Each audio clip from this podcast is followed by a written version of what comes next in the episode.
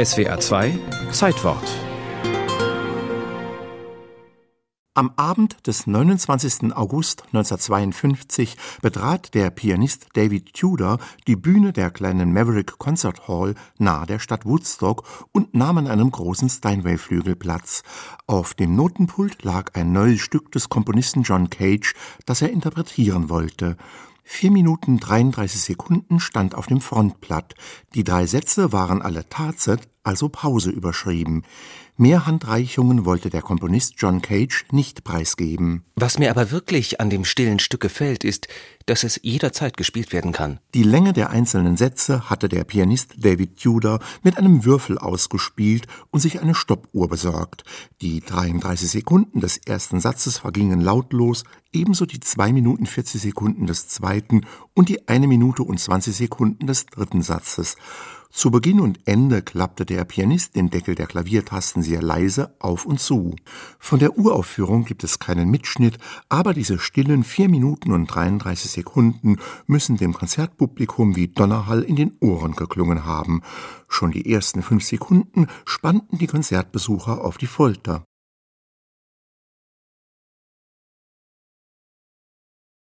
Sie müssen es nicht für Musik halten, wenn dieser Ausdruck Sie schockiert. John Cage komponierte mit vier Minuten dreiunddreißig kein Konzerthappening, sondern ein Schlüsselwerk der Moderne. Bereits in den späten neunzehnhundertvierziger Jahren hatte der Amerikaner einen schalltoten Raum in der Harvard University besucht. Cage hatte den Raum in Erwartung vollkommener Stille betreten, später notierte er jedoch: Tatsächlich hörte ich zwei Klänge, einen hohen und einen tiefen. Als ich sie dem zuständigen Techniker beschrieb, erklärte er mir, der hohe entstehe durch die Arbeit meines Nervensystems und der tiefe durch meinen Blutkreislauf. Damit hatte Cage eine erste Anregung für sein Werk gefunden. Was hören wir, wenn wir Musik hören? Woraus besteht sie überhaupt? Wie verhält sich ein Werk zum Publikum? Das waren für ihn nun entscheidende Fragen. Kompositionen, die auf der ersten Partiturseite schon tausend Töne verbrauchten, stand er immer misstrauischer gegenüber. Die Musik, mit der ich mich beschäftige, muss nicht unbedingt Musik genannt werden. In ihr gibt es nichts, woran man sich erinnern soll.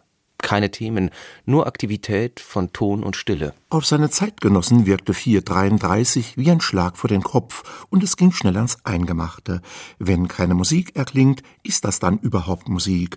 Worin besteht die Schöpfungshöhe eines Werkes ohne Noten? Für viele war es einfach unerträglich, am Nullpunkt der Stille angelangt zu sein. Für andere waren die tonlosen zweihundertdreiundsiebzig Sekunden ein Sprungbrett zu Kant, Hegel oder Ludwig Wittgenstein. Wovon man nicht sprechen kann, darüber muss man schweigen. Im Jahr zweitausendvier wurde vier Minuten dreiunddreißig zum ersten Mal in einer Fassung für Sinfonieorchester live im Hörfunkprogramm der B B C übertragen.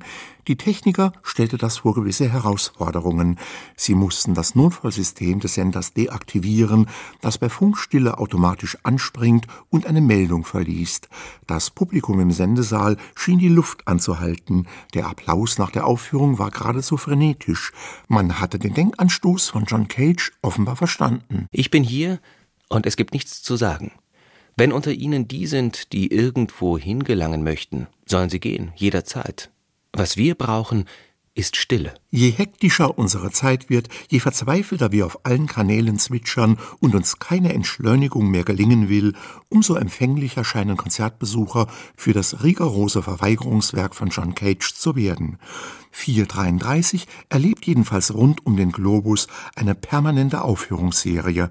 John Cage hört natürlich mit. Tatsächlich können wir nicht versuchen, eine Stille zu schaffen.